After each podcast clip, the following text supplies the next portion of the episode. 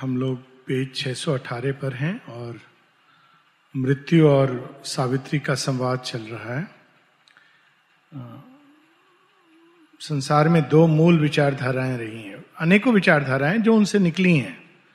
किंतु हम ये कहें कि दो प्रकार की धाराएँ संसार में बही हैं। एक जिसको हम प्रकाश की धाराएँ कह सकते हैं, जो इस बात का संकेत करती हैं कि मानव जीवन की सीमा के परे, मानव अनुभूति की सीमा के परे। अनेकों अनेकों अलग प्रकार की अनुभूतियाँ और उन अनुभूतियों के परे एक सत्य है। और वो हमें उस दिशा की ओर पहले संकेत देती है, फिर बढ़ाती हुई ले जाती है। और यहाँ तक कि वो कहती है, वही हमारा मूल है। वी आर दैट और एक दूसरी विचारधारा है, जो इसके विपरीत हम कह सकते हैं, जो हमें अंधकार की ओर खींचती है कि वास्तव में संसार में कोई भी चीज़ सत्य नहीं है। ये सब कुछ एक मिथ्यात्व का खेल है, एक इल्यूजन है। आधुनिक विज्ञान ऐसा लगता है कि दोनों के सपोर्ट में खड़ा हो सकता है। क्योंकि अगर हम एक दृष्टि से देखें तो मॉडर्न फिजिक्स भी ये हम लोगों को बताती है कि जो हम अनुभव करते हैं इंद्रियों के द्वारा, वो एक प्रकार का केवल टेम्पररी ऑर्गेनाइजेशन है, कंस्ट्रक्शन है, हमारी इंद्रियों द्वारा कंस्ट्रक्शन है यही चीज़ उपनिषद भी कहते हैं। वो रियलिटी नहीं है। अगर हम उस चीज़ के तत्वों में भी जाएँ तो तत्वों में भी अगर हम जाएँगे, जैसे एक फूल है तो फूल के अंदर गंध है, सौंदर्य है, इत्यादि इत्यादि है आकृति है, लेकिन अगर वो जिन तत्वों से बना है, उनमें हम चले जाएँ, बीज और एटम्स तो उनमें कोई भी ऐसी चीज़ नहीं है जिससे ये पुष्प, इतना सुंदर पुष्प बने। तो कुछ है जो तत्व हैं और कुछ है जो हमारी इंद्रियाँ हैं। ये दोनों मिलके इस संसार की रचना करती हैं।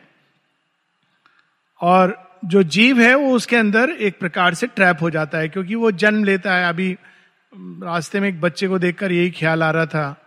वो बच्चा जा रहा है माता पिता तो ख्याल ये आ रहा था कि कहते हैं ना कि हम लोग एक सोल के रूप में भगवान के पास सो रहे थे, फिर धड़ाम से धरती पर गिरते आग खोलते हैं, जो हमारे सामने खड़ा होता है, उसको ही हम अपना माता पिता समझ लेते हैं। ये एक्चुअल एक्सपेरिमेंट्स भी हुए हैं सरोगेट पेरेंट्स के, कि बच्चा उसी को अपना माता पिता समझ लेता है। वही मेरे आधार हैं, वही सब कुछ है। और ये एक प्रकार का भ्रम है जिसमें वो जीता रहता है। और प्रकृति ने खेल, जन्म के साथ ही ये बुना हुआ है, उसके इंद्रियों के साथ बुना हुआ है। और वो भूल जाता है कि वो कहाँ से आया है कितना अच्छा प्रदेश था, वहाँ क्या था, कैसा था। यहाँ तक कि वो प्रश्न भी नहीं करता है कि इसके परे कुछ हो सकता है। तो मृत्यु यहाँ पर उस तरह के जड़वाद इत्यादि उनका प्रतिनिधित्व कर रही है। और क्यों वो ये सब कर रही है, इसके पीछे एक सुनियोजित कारण है। यदि शेयरविंद का लक्ष्य है कि ये धरती रूपांतरित हो और परफेक्शन यहाँ पर प्रकट हो। परंतु यदि दिव्यता है ही नहीं, कहीं भी नहीं है there is nothing like divine चाहे हम डिवाइन बीइंग कहें या डिवाइन स्टेट कहें तो दिव्य जीवन का प्रश्न ही नहीं उठता। जो है ही नहीं है तो ये जड़ तत्व के रूपांतरण तो बहुत दूर की बात है, ये संभव ही नहीं है। तो ये एक विचारधारा है। यहाँ तक कि बुद्धिस्ट विचारधारा भी उसी दिशा में ले जाती है। कि देर इज़ नथिंगनेस हालाँकि वो बुद्ध को, बुद्ध ने जो कहा, उसकी एक मिसअंडरस्टैंडिंग है, जिसकी कल भी हम लोग चर्चा कर रहे थे, ये मृत्यु भी वही करेगी। बुद्ध ने, वो नथिंग है, ये यज्ञवल्क भी कहते हैं कि इट इज़ नथिंग तो शेरविन से जब किसी ने पूछा कि वो नथिंग क्या है? नथिंग क्यों कहा गया? क्या कुछ नहीं है? शेरविंद कहते हैं कि वो जो है, उसको हम किसी भी ऐसी इंद्रियों के द्वारा, मन के द्वारा अनुभव नहीं कर सकते हैं। वो कुछ ऐसा है जिस जो हमारे आ, किसी प्रकार के अनुभव से परे है। तो इसलिए उसको नथिंगनेस बिकॉज़ उसको हम किसी तरह से डिफाइन नहीं कर सकते। तो वेदों ने उसको नेति नेति नेति एक धारा बनी। अल्टीमेटली वो कुछ भी नहीं है। लेकिन वो है। वो कौन सी चीज़ है जो कुछ भी नहीं है? ये एक दूसरा प्रश्न है। वहीं एक दूसरी धारा है जिससे शेयरविंद हम लोगों को जोड़ते हैं। इति इति इति इति। ये सब कुछ जो है वो वही है। वही फूल बनता है, वही मनुष्य बनता है, वही धूल का कण बनता है, वही आकाश बनता है, नक्षत्र बनता है। तो स्पष्ट है कि इति इति की जो धारा है कि वही ये सब कुछ बना है, उसमें दिव्य जीवन की संभावना है।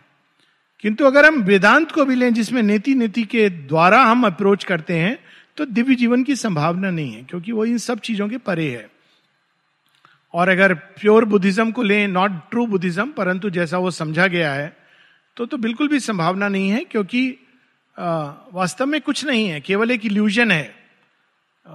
हम लोग इस बात पे बहुत बार बात कर चुके हैं तो आगे नहीं इस पर करूँगा इस समय, कि यदि कुछ नहीं है तो कौन है जो कुछ नहीं है अनुभव कर रहा है, या कुछ नहीं को कुछ है का अनुभव कर रहा है? और सबसे बड़ा प्रश्न है कि अगर कुछ नहीं है तो मुक्त कौन होना चाह रहा है? कौन है जो अध्यात्म से जुड़ रहा है? अगर इंडिविजुअल का अस्तित्व नहीं है तो मुक्ति का भी पर्याय नहीं मतलब कोई अर्थ नहीं है, क्योंकि मुक्त कौन हो रहा है? कोई इंडिविजुअल है नहीं तो मुक्त कौन हो रहा है? तो ये सारे प्रश्न है जो इससे जुड़े हुए हैं, वो आएँगे जगह जगह पर और वहाँ पर हम लोग उनको उनसे परिचित होंगे, लेकिन यहाँ पर मृत्यु एक बहुत विचित्र भाषा बोल रही है। वो सत्य बोल रही है, लेकिन आधा अधूरा सत्य बोल रही है और उसमें एक जाल अपना बुन देती है और इस प्रकार से वो भ्रमित कर रही है। अब देखिए यहाँ कितनी इंटरेस्टिंग बात बोल रही है। पेज 618 नहीं सॉरी 600 हम लोग कहा हैं? अठारह पर ही है ना? I think we are on page 618 हाँ page 618 immortality thou claimest for thy spirit ये सावित्री, तुम कह रही हो कि हमारे अंदर कुछ है जो मृत्यु के पार है, मृत्यु के अधीन नहीं है। But immortality for imperfect man a god who hurts himself at every step would be a cycle of eternal pain बिल्कुल सही बात है। इसको छोट नारायण जी बड़ी सुंदर कहानी के रूप में बता देते। ये ये बात बाद में जब सावित्री का साक्षात्कार होगा जो मृत्यु के पीछे भगवान खड़े हैं तो वो भी यही कहेंगे। मनुष्य को इसलिए कई बार लोग बोलते हैं ना कि आ, हम देखते क्यों नहीं इमोटल स्पेसिमेन इतनी जल्दी नहीं। एक लंबी प्रोसेस है क्योंकि अगर मनुष्य जो अज्ञान में एक दूसरे को पीड़ा पहुंचाता है वो अचानक इमोटल हो गया तो सोचिए क्या होगा। तो छोट नारायण जी एक कहानी के रूप में इसको समझाते थे। बड़ी रोचक कहानी है। कहते हैं कि अचानक एक प्रोफेसर थे, उनको एक यमराज के पास से एक लेटर आ गया, टेलीग्राम, कि प्रोफेसर सो एंड सो, आज से आप इमोटल हो गए, अमर हो गए। तो अब पहले तो खुश हुए, फिर उन्हें दिखाया सबको। शुरू में तो सब खुश हुए, सिवाय बीवी बच्चे के, क्योंकि वो सोच रहे थे, ये तो इंसान हमारे अब गले पड़ा रहेगा, पता नहीं जीवन भर। खैर लोगों को पता चला बीबीसी सीएनएन सब आ गए इंटरव्यू लेने, बहुत खूब फूल मालाएँ, ये तो इमोटल हो गए ओरिजिनल टेलीग्राम आ गया सील स्टाम्प के साथ। पूरा दावतें चलती रही उनकी, क्योंकि ये मिस्टर इमोटल से कौन नहीं मिलना चाहेगा? सेल्फी खींच रही, सब हो रही है। तो करते करते दावत इतनी उन्होंने खाई कि उनका पूरा एक रात सोए तो बहुत कष्ट। पेट खराब हो रहा है, गैस बन रही, कुछ समझ नहीं आ रहा है क्या करें। तो अपनी वाइफ को उठाते हैं कि देखो, सुनो जी, मेरा पेट में बहुत तकलीफ़ हो रही है। तो कुछ करो। तो वाइफ कहती देखो, तुम तो इमोटल हो। तुम तो मरोगे नहीं। मेरी नींद क्यों डिस्टर्ब कर रहे हो? मुझे तो सोने दो। तो बेचारे को समझ नहीं आता है, क्या करूँ अब? फ़ोन उठाता है डॉक्टर को फ़ोन करता है। डॉक्टर ने भी टेलीविज़न देखा है। कहता O professor so and so you don't worry you are not going to die why are you waking me up at night रात को आप मुझे क्यों उठा रहे हो? आप तो मरोगे नहीं, कल आके मैं आपको देख लूँगा। अब सोचिए, जब मनुष्य अज्ञान में जी रहा है तो वो अचानक इमोटल हो जाए तो कितना भयानक होगा। इसलिए इमोर्टैलिटी तभी दी जाएगी फ़िज़िकल इमोर्टैलिटी जब हम इसके योग्य होंगे। तब तक एक लंबा रास्ता है, और सबसे पहला उसका चरण है, अंदर में जो हमारे एक इमोटल तत्व है, उसको जानना, जिसकी गीता बात करती है दे, देही की बात करती है या श्वेताश्वतर उपनिषद कठोपनिषद बात करती है the immortal in the mortal is his name. शेरविंद बड़े सुंदर ढंग से कहते हैं immortal in our mortal poverty. एक और जगह कहते हैं an incognito of the imperishable. वो है उसका कोई नाम नहीं है पहचान नहीं है। हम जानते नहीं अगर अचानक हमारी आत्मा हमसे मिल जाए तो हम कहते हैं अरे कौन हो तुम? भूत तो नहीं हो, क्योंकि परिचित नहीं है इनकॉग्निटो लेकिन किसका है वो? इम्पेरिशेबल का। पहला चरण तो वो है, उसको प्राप्त करना। तो मृत्यु कह रही है कि वास्तव में आप इमोर्टेलिटी की बात क्यों कर रही हो? सत्यवान अगर जीवित हो गया इम्परफेक्ट आदमी है, रोज कलह होगी, झगड़ा होगा, चले जाने दो उसको। मैं मुक्ति दे रहा हूँ, उसको भी, बाद में आपको भी मुक्त करूँगा। और आगे अब वो, इसी के साथ कुछ और जोड़ देता है।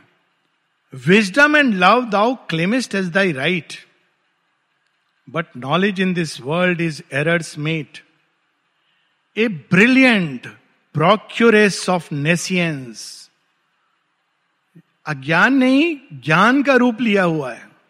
वास्तव में ज्ञान है ही नहीं। क्यों नहीं है? किस चीज़ का ज्ञान? कुछ है नहीं तो ज्ञान का क्या औचित्य है? एरर जैसे कंप्यूटर में कहते हैं ना, वो फ़ाइल ओरिजिनल एरर है। कुछ नहीं है। आप कहते हो कि ये धातु है, ये धातु नहीं है वास्तव में। तो आप किस चीज़ को जान रहे हो? आप अज्ञान ने ये रूप ले लिया आपके थॉट्स में कि ज्ञान है, मैं ये इसको जानता हूँ, उसको जानता हूँ। And human love a posturer on earth stage who imitates with verve a fairy dance और मानव प्रेम, वो तो वर्व वर्व इज़ पूरे एंथुजियाज्म जॉय के साथ फेरी डांस हालाँकि यहाँ स्पेलिंग ये दोनों स्पेलिंग यूज़ होती हैं F A I R Y ये मोर आधुनिक है, लेकिन अगर पुराने समय में fairy word F A E R Y तो शेयरविंद यहाँ फेरी डांस उस सेंस में, वही सेंस एक ही है, कि वो केवल एक उन्माद है जिसमें कोई नृत्य कर रहा है खुशी खुशी होकर, गरबा रास कि हम हमें प्रेम हो गया, लेकिन वास्तव में ये कुछ नहीं है। ये ज्ञान तो एरर है, जिसको तुम ज्ञान कहते हो। और वैसे ही मानव प्रेम केवल एक पोस्चरर है, यानी वो दिखावा है। उसके पीछे कोई रियलिटी नहीं है। ये एक छल है, भ्रम है। तो फिर हमको ये अनुभव क्यों होता है? तो इसमें वो बायोलॉजी, फिजियोलॉजी भी डाल रहा है। An extract pressed from hard experience man's knowledge cast in the barrels of memory has the harsh savour of a mortal draught कहते जिसको ज्ञान कहते वास्तव में कुछ नहीं है। मेमोरी का खेल है। अब मेमोरी क्या है? आपको अनुभव होता है। वहाँ से शुरू होता है। तो आप कहते हैं, ये अनुभव ऐसा है तो आपका एक ज्ञान। अग्नि में हाथ दिया, जल गया। तो अग्नि के अंदर क्या कैपेसिटी है? वो जलाने की शक्ति है। इस तरह से ज्ञान आपका अनुभव और इस अनुभव के आधार पर व्हाट्सएप की दुनिया सर्कुलेट होती है। खट्टा मत खाओ, गले में दर्द हो जाएगा, खड़े होकर अगर पानी पियोगे तो ये बीमारी हो जाएगी और पता नहीं क्या करने से क्या होगा, क्या नहीं करने से। ये सब क्या है? मेमोरी के ही आधार पर इतने सारे चीज़ें। आपके साथ ऐसा हुआ होगा, हो सकता है किसी के साथ हुआ हो, लेकिन अब मृत्यु को ये सब पता है तो वो कह रही है, लेकिन इसमें कोई यथार्थ नहीं है। ये तो केवल एक मेमोरी। आप कहोगे कि हाँ मेरे साथ ऐसा हुआ था। आपके साथ हुआ होगा। वो ज्ञान नहीं बन जाता ऑटोमेटिकली पाँच लोगों के साथ भी अगर हुआ हो तो वो सत्य नहीं बन जाता है। तो कहता है, ये ज्ञान जो है, मेमोरी के द्वारा है। और मेमोरी अपने आप में क्या है? ये तो स्वयं ही एक धोखा है। आपने उस दो अनुभवों को जोड़ दिया। और जोड़कर आपने कह दिया, ये कारण है और ये उसका परिणाम है। परंतु कौन जाने कि ये कारण हो ही ना? और साथ में फिर प्रेम क्या है। A sweet secretion from the erotic gland flattering and torturing the burning nerves. Love is a honey and poison in the breast, drunk by it as the nectar of the gods जब बच्चे युवा अवस्था में प्रवेश करते हैं या किशोर अवस्था में तो उनके अंदर ऐसी ग्लैंड्स हैं जो एक्टिव हो जाती हैं। तो एक्टिव होने के कारण वो मदोन्मत हो जाते हैं। उनको प्रेम हो जाता है। और वो उसी को बाद में उनको समझ आती है कि ये प्रेम नहीं था। एक अट्रैक्शन होता है, एक ड्रॉन होते हैं। क्योंकि ये प्रकृति का खेल है। प्रकृति अपने खेल के लिए इस इस तरह की उसने मैकेनिज्म बनाई हुई है। तो कहते प्रेम कुछ नहीं है। ये तो तुम्हारी ग्लैंड है। और बहुत प्रेम हो रहा है तो अपना थायराइड टेस्ट करवा लो। क्या? कोई तो ग्लैंड का कुछ प्रॉब्लम है। यंग एज में प्रेम हो रहा है, नॉर्मल है। नॉर्मल ग्लैंड्स हैं। ओल्ड एज में प्रेम हो रहा है तो थायराइड का प्रॉब्लम। या डायबिटीज़ है। मतलब ये ये एक सोच है। शेरविन ने इस पर बहुत इंटरेस्टिंग एक कविता लिखी है। उसमें इन्होंने इसका मज़ाक उड़ाया बहुत अच्छे से। वो कहते हैं कि, ए थायराइड, बुद्ध के बारे में बता रहे हैं। कह रहे हैं, a thyroid meditating almost nude under the bo tree, sat got up and had enlightenment कि ये बुद्ध को एनलाइटनमेंट जो हुआ था, अगर कोई जड़वादी वैज्ञानिक है, वो कहेगा, वास्तव में वो उनको थायराइड की प्रॉब्लम होगी, उस समय किसी को नहीं मालूम. तो ज़्यादा थायराइड का जो रश हुआ सेक्रेशन हुआ हार्मोन का, अचानक उनको ऐसा प्रकाश अनुभव हुआ माइंड एक्सपैंड कर गया, और उन्होंने उस पर फिलॉसफी दे दी। ये ये सच नहीं है, ये इसके पीछे बहुत सारे माथा पच्ची है, मैं उसमें नहीं जा रहा हूँ, क्योंकि मेरा विषय है इसको कॉन्ट्राडिक्ट करने में बहुत सारे पेपर्स भी मैंने लिखे हैं, लेकिन ये एक विचारधारा है, एक सोच है, जो मृत्यु के मुख से मृत्यु कह रही है कि वास्तव में ये प्रेम कुछ नहीं है ग्लैंड का सेक्रेशन है, एक पागलपन है, लेकिन उसको जब मनुष्य पीता है, उसको बड़ा मीठा लगता है, वो कहता है, ये तो देवताओं का दिया हुआ अमृत है, बाद में वो अमृत, वो एवोकाडो फ्रूट की तरह, कल वाला एग्ज़ाम्पल बड़ा सॉफ्ट बड़ा देखने में भी अच्छा बाद में वो थोड़ा बीटर सा लगने लगता है अंदर में। तो वो कह रहे, ये अमृत नहीं है वास्तव में, ऐसा प्रतीत होता है। Earth human wisdom is no great browed power and love no gleaming angel from the skies तुम गलती कर रही हो। ये जो तुम ज्ञान और प्रेम, ज्ञान और प्रेम निरंतर इनकी बात कर रही हो, ये वास्तव में धरती पर ये कोई स्वर्ग के देवदूत नहीं है। ये क्या है? If they aspire beyond earth dullard air arriving sunwards with frail wax and wings how high could reach that forced unnatural flight ये प्रयास करते हैं कि हाँ ये स्वर्ग से उतरे देवता हैं, प्रेम हमारे अंदर डॉक्यूमेंट करता है, हम सदा सदा साथ रहेंगे। पेड़ के चक्कर लगाता है, भगवान के सामने कहता है, फिर विवाह हो जाता है, उसके बाद कोर्ट के चक्कर लगाता है। कि कैसे हमको तोड़ो। वैक्सन विंग्स वैक्सन विंग्स की आज स्टोरी भी है एक, जो पहले ये ग्रीक मिथोलॉजी में कि डिडेलस और इकारस दो भाई थे तो उड़ना चाहते थे। अब एक एक एक जगह वो दोनों भाई के रूप में एक जगह वो पिता और पुत्र के रूप में तो कैसे उड़े तो चिड़ियों को देखते थे। तो उन्होंने क्या किए? वैक्स से अपने जोड़ लिए। एक चिड़िया की तरह विंग्स बनाए और मोम से अपने शरीर में लगा लिए उन्होंने। अब पता नहीं मोम से क्यों बनाए मोम के विंग्स भी मोम के थे और मोम सेम से, क्योंकि मोम है ना थोड़ा शायद वो फ्लैप करेगा या शायद मटेरियल कुछ और नहीं मिलता होगा। मोम के विंग्स लगा के उन्होंने कहा अब हम उड़ान भरते हैं। तो जो बड़ा था उसने समझाया छोटे को देखो उड़ान भरना लेकिन ध्यान रहे ऊपर मत जाना। क्यों ऊपर मत जाना? ये समझाया नहीं। कई बार हम लोग बच्चों को मना कर देते हैं, लेकिन समझाते नहीं है। तो वो तो जो छोटा भाई था, उड़ गया, वो कैसे उड़ा? तेज दौड़ा। एक चट्टान के ऊपर, पहाड़ के ऊपर, जो बाद में एबिस की ओर जाती थी, माने नीचे, खाई की ओर।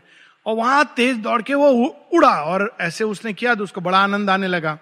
कहा, अब तो मैं ऊपर जाऊँगा। भूल गया कि पिता ने क्या कहा? जैसे ही ऊपर गया, ताप पड़ने लगा सूर्य का। ताप पड़ा तो क्या हुआ? वैक्स पिघल गया और समुद्र में जाके उसकी मृत्यु हो गई। This is the story of wax and wings तो कहते, ऐसे ही कुछ तुम्हारा प्रेम है। थोड़ा सा वो उठेगा, लेकिन थोड़ी दूर जाके अंत में उसके ये विंग्स पिघल जाएँगे और गिर पड़ेगा। बहुत सारे पुराने जमाने के लोग कहेंगे हाँ हाँ देखो, सही कह रहे हैं। मृत्यु सही कह रही है। लेकिन सावित्री इसको गलत सिद्ध करने के लिए आई इसीलिए माँ कहती है, हम वो करने आए हैं, हम वो नहीं करने आए जो सब लोग करते हैं। हम वो करने आए हैं जो कोई नहीं कर सकता, क्योंकि उनको अंदाज़ा भी नहीं है कि ये किया जा सकता है। ये माँ बता रही we have come to do what others can not do because they do not even know that it can be done but not on earth can divine wisdom reign and not on earth can divine love be found होगा ये कोई दूसरे लोग की चीज़? मृत्यु कह रही है, मुझे उसमें नहीं पढ़ना है, होगा। लेकिन धरती पर यह संभव नहीं है कि सत्यवान आ जाए और नित निरंतर तुम दोनों का प्रेम बना रहे, यह संभव नहीं है। Heaven born only in heaven can they live or else there too perhaps they are shining dreams nay is not all thou art and doest dream अब देखिए वो कैसे मिक्स कर रहा है वर्ड्स को? पहले कहता है हाँ ये स्वर्ग में देवता इस तरह के स्वप्न देखते हैं। क्या पता वहाँ भी ये सच ना हो? ये सच नहीं है क्या कि सब कुछ एक स्वप्न मात्र है? अब देखिए कैसे उसने जोड़ दिया। माता जी बिल्कुल इसके विपरीत कहती हैं। जब यहाँ पर ये कई बार कहानी हम लोग बात कर चुके हैं शायद, लेकिन ये स्मरण करने योग्य है। जब यहाँ पे सती अनुसुईया की कहानी दिखाई गई थी सिनेमा तो माँ देख के कहती हैं उनको बहुत आनंद आता है उस पर। और माँ कहती हैं कि वास्तव में मनुष्य ही ऐसा प्रेम कर सकते हैं, देवता नहीं कर सकते। तो माँ से, माँ ऐसे कैसे? कहते क्योंकि मनुष्य के पास चैत्य है और चैत्य वास्तव में सुप्रीम का प्रतिनिधि है। तो डिवाइन लव वास्तव में धरती पर ही फ्लावर कर सकता है। देवताओं के अंदर नहीं आ सकता। इसलिए देवताओं का जब व्यवहार देखेंगे तो लगता है तो हमसे ज़्यादा इगोइस्टिक हैं, हमसे ज़्यादा गए गुजरे लोग हैं। शक्तियाँ हैं उनके पास। और उनकी परिधि में उनके पास ज्ञान भी है, पर उसके परे नहीं है। मनुष्य के पास कुछ ऐसा है जो उनको देवताओं से भी ऊपर ले जाता है। और इसीलिए देवता और असुर कोई भी नहीं चाहता कि मनुष्य अचीव करे, क्योंकि वो उन दोनों से ऊपर चला जाएगा। तो स्वाभाविक है, मृत्यु भी नहीं चाहती। तो कहता है, क्या सब कुछ स्वप्न नहीं है? Thy mind and life are tricks of matter's force ये पहले भी बात हो चुकी है हम लोगों की, कि जड़ तत्व के अंदर कभी अणु इस प्रकार मिलते हैं, परमाणु मिलते हैं मॉलिक्यूल्स मिलते हैं केमिकल मिलते हैं तो तुमको ये अनुभव होता है कि मुझे, अरे एनलाइटनमेंट हो गया, या तुम एक विजन देख लेते हो या तुम्हारे अंदर एक ऐसी अनुभूति होती है कि प्रेम है? वास्तव में ये सारी तो जड़ तत्व के संयोजन से हो रहा है, सारा खेल। If thy mind seems to thee a radiant sun if thy life runs a swift and glorious stream this is the illusion of the immortal heart dazzled by a ray of happiness और light कुछ क्षणों के लिए अंदर में कुछ ऐसा chemical reaction होता है, जिसके कारण तुमको प्रकाश का अनुभव होता है, या तुमको प्रेम का अनुभव होता है, और तुम सोचते हो या खुशी का अनुभव होता है। एंडोरफिन्स निकलते हैं ब्रेन के अंदर, तुम खुश होते हो। अब ये सब सुनने के बाद तो बड़ा कन्विंसिंग लगता है, लेकिन सत्य क्या है? इस जगत में जो कुछ भी होता है, वो मेटीरियल प्रोसेस के आधार पर होता है, लेकिन मेटीरियल एक प्रोसेस है उसका कारण नहीं है। ये मृत्यु नहीं जानती। वो सावित्री रिवील करेंगी, लेकिन इतनी देर तक हम लोग क्यों वेट करें? थोड़ा सा तो जानते चले। ये मैटर स्पिरिट का इंस्ट्रूमेंट है। और यदि वो स्पिरिट चाहे, प्रयास करे तो वो इसको बदल सकती है। और वास्तव में इस प्रयास के कारण ही इवोल्यूशन के द्वारा इतना कुछ चेंज आया है मैटर के अंदर। ये सब सावित्री बाद में रिवील करेंगी। लेकिन इस समय थोड़ा बहुत हम लोग पढ़ते चले इस बात को। Important to live by their own right divine convinced of their brilliant unreality when their supporting ground is cut away these children of matter into matter die ये तो मैटर के आधार पर है माइंड तुमको विश्वास नहीं है, सावित्री? चलो मैं तुमको एक हॉस्पिटल में ले चलता हूँ। वहाँ पे देखो, जब आदमी बीमार पड़ता है ना, भगवान को भूल जाता है। डॉक्टर को याद रखता है। ये लेकिन सच नहीं है उन लोगों का जिन्होंने योग किया है। ये केवल उन लोगों का सच है जिन्होंने अपना जीवन नष्ट किया है। तो वो नहीं नहीं डिटैच कर पाते हैं मन को।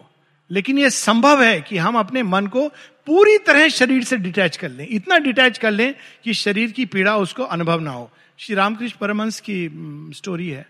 इवन उनके ऊपर जब सर्जरी हुई थी तो बिना एनेस्थीसिया के हुई थी। रमन महर्षि भी इस बात की पुष्टि करते हैं। से ये you can operate me without anaesthesia he could go out of the body शरीर के बाहर। शरीर में हो रहा है उससे पूरी तरह चेतना को आप विड्रॉ कर सकते हैं। और ऐसे योगी हैं कि शरीर में कुछ भी हो रहा हो, बाहर प्रतीत नहीं होता। हमारे अमृत, अपने अमृतदा किसी को नहीं मालूम था कि लास्ट डे तक वो आठ बजे शाम तक काम कर रहे हैं। और काम करते समय मृत्युंजय दाऊ से पूछते हैं कि कैसे हो अमृतदा स्वाभाविक है, उनको अंदर में कहीं पता चल रहा था। तो कहते हैं मुस्कुरा के वही मुस्कान के साथ I am all right my sweet heart is giving me some trouble my sweet heart मेरा हृदय मुझे थोड़ा पीड़ित कर रहा है but look at the sense of humour उसके बाद वो उठते हैं, जाते हैं, हाथ मुँह धो के वापस कुर्सी पर बैठते हैं और अचानक हाफ़ एन आवर में ही इज़ गॉन द्युमन भाई मेनी अदर्स लाइक दैट आप कंप्लीटली अलग कर सकते हो। बाहर में आपको जो हो रहा है वो अनुभव के परे चले गए, लेकिन मृत्यु उन तथ्यों को नहीं बताएगी। वो एक चीज़ को कि नहीं, देखो, भूखे पेट तो भजन भी नहीं होता। हम लोग बचपन में सुनते थे बड़ा अजीब लगता था, कर्कश लगता था भूखे पेट ना भजन गोपाला। ऐसे कैसा भजन है जो भूखे पेट नहीं हो सकता है? तो ये इस प्रकार का अर्ध सत्य मृत्यु बता रही है। Even matter vanishes into energy is वेग and energy is a motion of old nought nothingness से ऊर्जा कहीं से प्रकट हो गई, इस ऊर्जाओं से जड़ बना, जड़ के आधार पर मन और जीवन प्रकट हुआ, वो सब कोलेप्स कर जाते हैं और मृत्यु के साथ समाप्त हो जाते हैं। How shall the ideals unsubstantial hues painted stiff on earth vermilion blur a dream within a dream come doubly true as such धरती के प्राणियों को लगता है आइडियल तो पता नहीं। हाँ अच्छी सोच है। उसके बियॉन्ड हम सोच नहीं पाते कि सोच भी सच होती है। ये धरती के प्राणियों के लिए बहुत कठिन है। इसीलिए हम लोग ऐसे कहते हैं, माँ श्री अरविंद नहीं है। ये क्योंकि हम हम दृष्टि की सीमा है, ये हमारी दृष्टि की सीमा है। तो कहते एक तो मनुष्य इस जड़ तत्व में जो स्वप्न देखता है, आइडियलिज्म में जीता है, या सोचता है कि कोई एक आइडियल संभव है, आदर्श संभव है, या एक यहाँ आइडियल आदर्श के रूप में नहीं है, हाईएस्ट ट्रूथ जो पॉसिबल है तो वो तो अपने आप में स्वप्न है। लोग कहेंगे, सपने देख रहे हो। और सपना कौन देख रहा है? ये जड़ जो अपने आप में स्वप्न है। तो कहते हैं एक स्वप्न में स्वप्न देखने वाला ये सच कैसे हो सकता है? Doubly true. A dream within a dream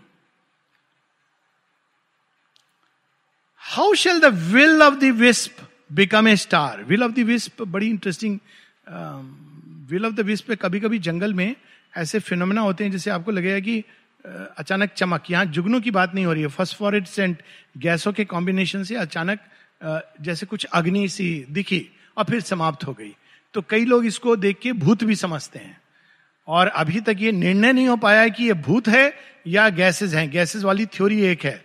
इसमें कोई प्रूवन नहीं है। लेकिन ये अचानक प्रकट होती है गायब हो जाती है। It is not like fire it is like जैसे कोई जुगनू एक्चुअली उसी तरह की चीज़ है जैसे जुगनू। लेकिन जुगनू बहुत छोटा होता है। अचानक वो प्रकट हुआ और चला गया। तो कहते हो, ये विल ऑफ़ द विस्प है। यानी कोई चीज़ जो है भी नहीं, कि है कि नहीं है, नहीं मालूम। और उसको तुम कह रही हो कि वो स्टार है तो ये तो संभव नहीं है। The ideal is a malady of thy mind कुछ पागल लोग हैं, पांडिचेरी में बस गए और कहते हैं, दिव्य जीवन, दिव्य प्रेम। तो उनको छोड़ दो। सावित्री कहीं कुंभा है, लेकिन वो मृत्यु कह रहा है छोड़ दो उनको। It's a malady of thy mind पागलपन है। घर में भी ऐसे लोग बोलते हैं। कल ही मेरी एक बात हो रही थी। बड़ी इंटरेस्टिंग चीज़ है। कैसे सोच होती है पेरेंट्स की एक एक पेरेंट्स की। तो एक बच्ची है, वहाँ आती है। बच्ची मतलब अब ट्वेंटीज में होगी लेट ट्वेंटीज कहती मुझे बहुत अच्छा लगता है, जाने का मन नहीं करता है। इत्यादि। पर पेरेंट्स मेरे नहीं समझते हैं। कल अचानक वो पेरेंट्स आए थे, कल उनका आखिरी दिन था तो मेरी अचानक मुलाकात हो गई। कहा आलोकदा ये मेरे पेरेंट्स हैं। मैं, मैंने उनको कहा देखी सो नाइस आपकी बच्ची इतनी इतनी अच्छी है कि इस उम्र में लोग क्लब जाते हैं डिस्को जाते हैं शराब पीते हैं एम्बिशन रखते हैं। ये भगवान के पास आने को तरसती है। तो मैंने देखा उनके चेहरे का रंग बदल गया। पहले तो कि ये मतलब ये क्या है? बहकाने वाला यही है। तो फिर मैं थोड़ा चुप हो गया बिकॉज़ इट वॉज़ फिर कहते हैं, नहीं, हमने रोका नहीं है, हमने इसको पूरी फ्रीडम दी है जब आना है, आए, फिर आ जाए अपना नॉर्मल लाइफ परस्यू करे। तो ये अजीब बात है, ये कैसी फ्रीडम है कि उसको खैर, मैंने कुछ कहा नहीं, मैंने कहा हाँ लेकिन चलो, ये तो अल्टीमेटली उसके और भगवान के बीच की बात है साइड में। तो इस प्रकार की बात धारणा लोगों के अंदर है कि जो पागल होते हैं, वो इस तरह की चीज़ों का प्रयास करते हैं। Malady of the mind a bright delirium of the speech and thought delirium एक एक्यूट पागलपन की अवस्था है, जिसमें आदमी क्या बोलता है, क्या सोचता है, उसको खुद नहीं समझ आता। तो delirium of the speech and thought a strange wine of beauty lifting thee to false sight जैसे कोई शराब का नशा पी लेता है तो उसको ना जाने क्या क्या दिखाई देने लगता है। कहते हैं, ऐसे ही कुछ है, जो थोड़े से हम लोग जब मैं दिल्ली में था तो हम लोग चार पाँच लोग आते लाइफ डिवाइन रोज हम चले आते थे एक जगह पढ़ने के लिए शेरविंद के रिलिक्स थे वहाँ। और हम लोग शाम को आ जाते थे, सब अपने अपने काम छोड़ के काम खत्म करके और आकर के हम लोग पढ़ते थे कभी लाइव डिवाइन सावित्री। फिर वहाँ बैठ के अच्छा लगता था, इसी बात मनन चिंतन। तो दो तीन घंटे बिता के जब घर जाते थे घर मतलब मैं तो मेस में रहता था तो वहाँ के लोग पूछते थे आलोक डॉक्टर आलोक, आप कहाँ जाते हो शाम को? तो मैंने कहा, नहीं, जाता हूँ कहीं पर ऐसे ही थोड़ा बहुत। नहीं, यहाँ, हमारे यहाँ तो बहुत चीप मिलती है। क्या मिलती है चीप? फौज में दारू मिलती है। तो मैंने कहा, प्रॉब्लम क्या है ना, मुझे जल्दी पीने की आदत है। यहाँ जल्दी कोई कंपनी नहीं मिलती है। साढ़े सात के बाद लोग आते हैं। मैं छः बजे से पीना चाहता हूँ। तो और दूसरा वो ब्रांड नहीं मिलती। बोले, नहीं, यहाँ वो में से वो, नहीं स्कॉच भी मिलती है यहाँ पर। मैंने कहा, नहीं नहीं, ये अलग ब्रांड है, यहाँ नहीं मिलती है।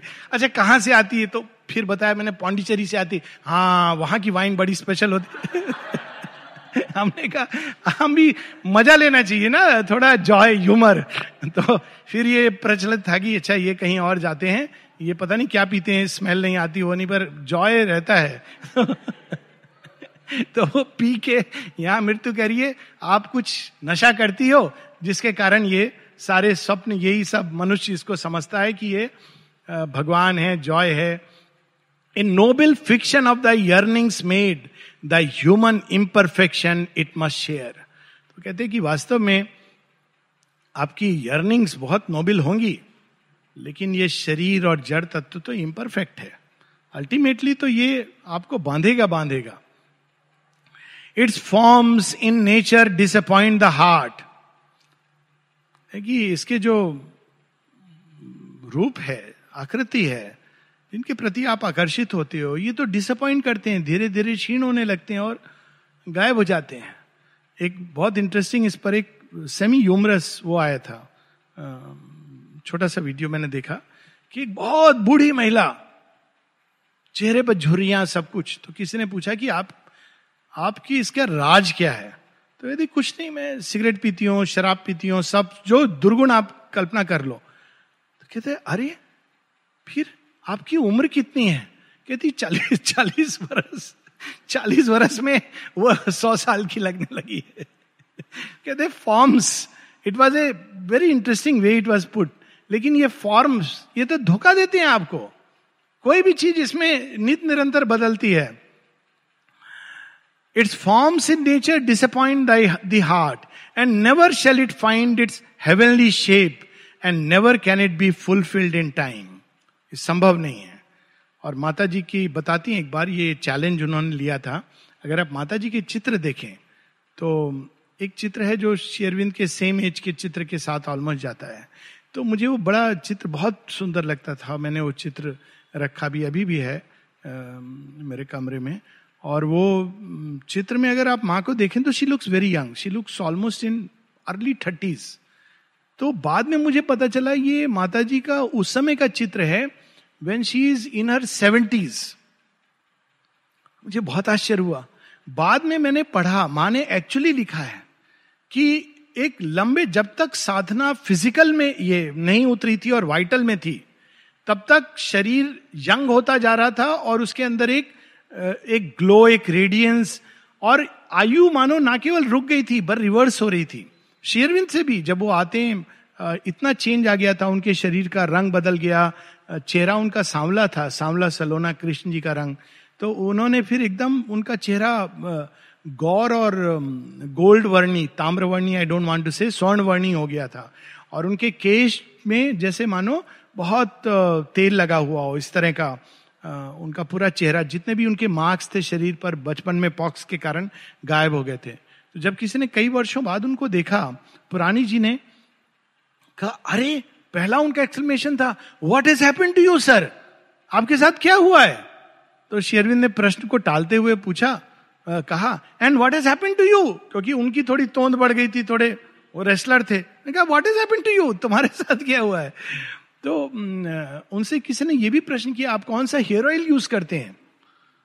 शेरविंद ने जब बोला कि नहीं, मैं कोई हेयर ऑयल नहीं यूज़ करता हूँ तो किसी विश्वास नहीं हुआ। एक लंबे समय तक शेरविंद टूथपेस्ट भी नहीं, कुछ भी नहीं यूज़ करते थे, परंतु उनके दांत स्वाभाविक ही। तो ये एक एक्सपेरिमेंट कर रहे थे वो, लेकिन जब जड़ तत्व में ये उतरा और पूरे संसार की समस्याओं को लेके वो उतरे इंडिविजुअली नहीं, तब सारा जो प्रोसेस चेंज हुई है, वो हुई है, इस प्रकार से। O soul misled by the splendour of thy thoughts O earthly creature with thy dream of heaven obey resigned and still the earthly law संसार के लिए बनी हो, धरती के, का नियम है, जो जन्मा है, बुढ़ा होगा, मरेगा। यहाँ सब कुछ क्षणभंगुर है, क्षणिक है, इस सत्य को जानो और उसी में निवास करो। Accept the brief light that falls upon thy days take what thou canst of life permitted joy submitting to the ordeal of fate's course suffer what thou must of toil and grief and care बड़ी wise man की तरह बात कर रहा है, तुम्हें भी थोड़ा खुशी का सबके लिए कुछ, थोड़ी खुशी, थोड़ा गम दिया गया है। जो खुशी मिलती है, स्वीकार कर लो, इतना ही तुम्हारे हिस्से में थी, ज़्यादा मत प्रयास करो। और दुख भी मिलेगा। उसको सहन करके तुमको जीवन चलना होगा। लगता है ना बड़ा कितनी प्रफाउंड बात बोल रहा है। लेकिन हमको प्रश्न करना चाहिए क्यों इस जीवन में दुख हो? आज एक बहुत सुंदर ये एक बच्ची ने बोली स्कूल की बच्ची ने। कोई बीमार व्यक्ति आया चला गया और वो बैठी हुई थी कहती है ये जो चीज़ है ना मुझे पसंद नहीं। मैंने कहा क्या? बोलते ये बीमारी। मैंने कहा एग्जैक्टली exactly, ये नहीं होना चाहिए। आई सेड एब्सोल्युटली नहीं होना चाहिए। बीमारी, बुढ़ापा, रोग, ये क्यों होना चाहिए भगवान के संसार में? जब अंदर में सच्चिदानंद बैठा है तो ये नहीं होना चाहिए। देन शी स्माइल क्योंकि उसको लगता था कि मैं कुछ अलग सा, अजीब सी बात। आई सेड यही एस्पिरेशन के साथ हम लोगों को जीना चाहिए कि ये सब जीवन से एक दिन झगड़ा माँ कहती ना, पहले इससे शुरू करें कि आपस में झगड़ा नहीं करें, एक दूसरे की अच्छी चीज़ें देखें। पहले तो वहाँ से छोटी छोटी चीज़ जो हम प्रारंभ कर सकते हैं। ये सब क्यों है? प्रेम करते हैं लोग फिर झगड़ा करते हैं। पता नहीं कौन सा कीड़ा काटता है। तो, तो ये सब नहीं होना चाहिए। दया होनी चाहिए करुणा होनी चाहिए।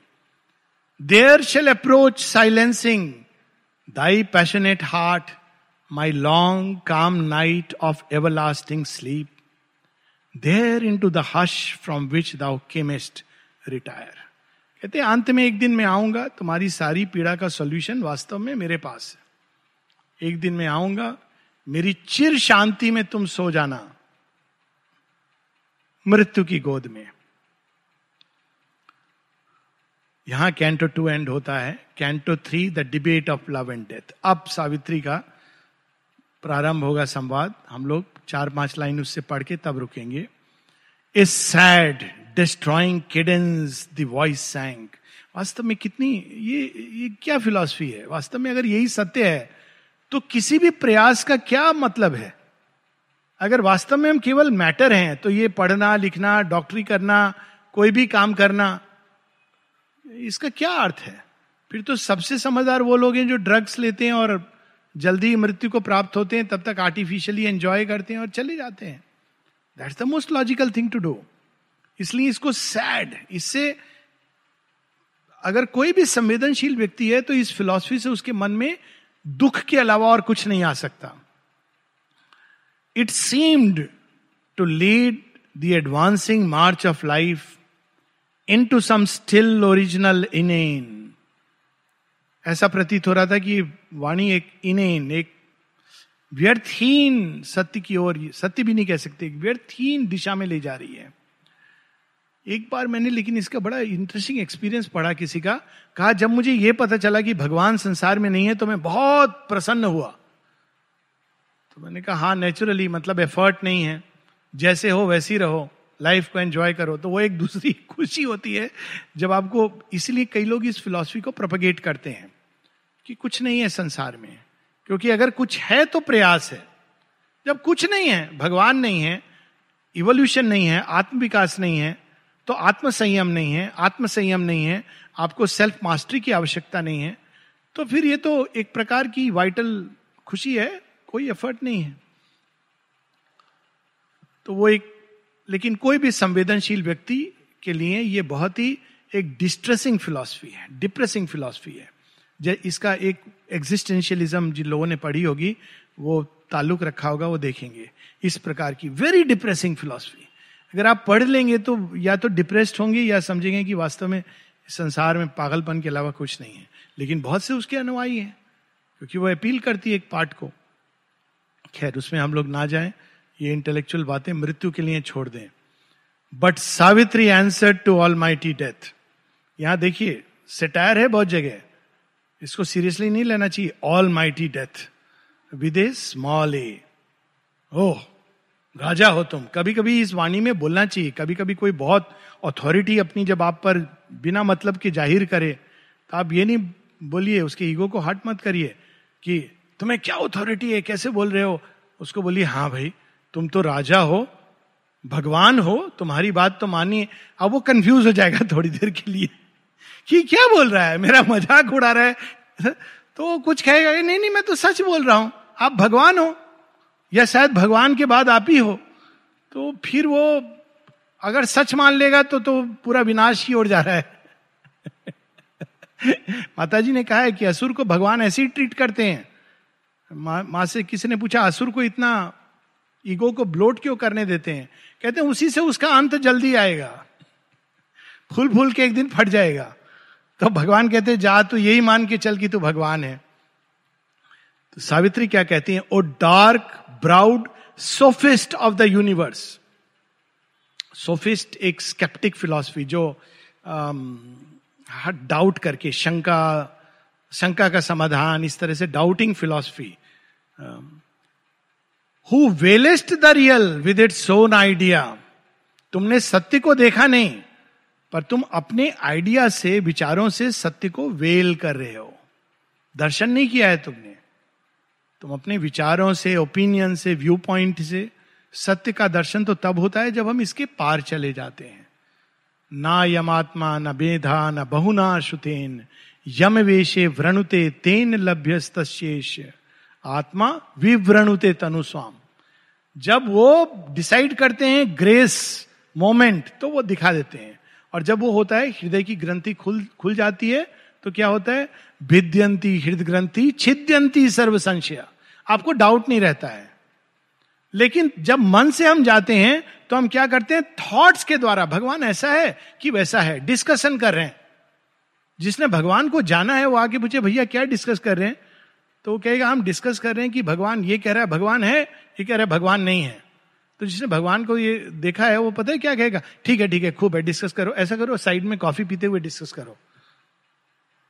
और जिसने नहीं देखा है कि हाँ अच्छा वो साइड लेगा डिबेट करेगा।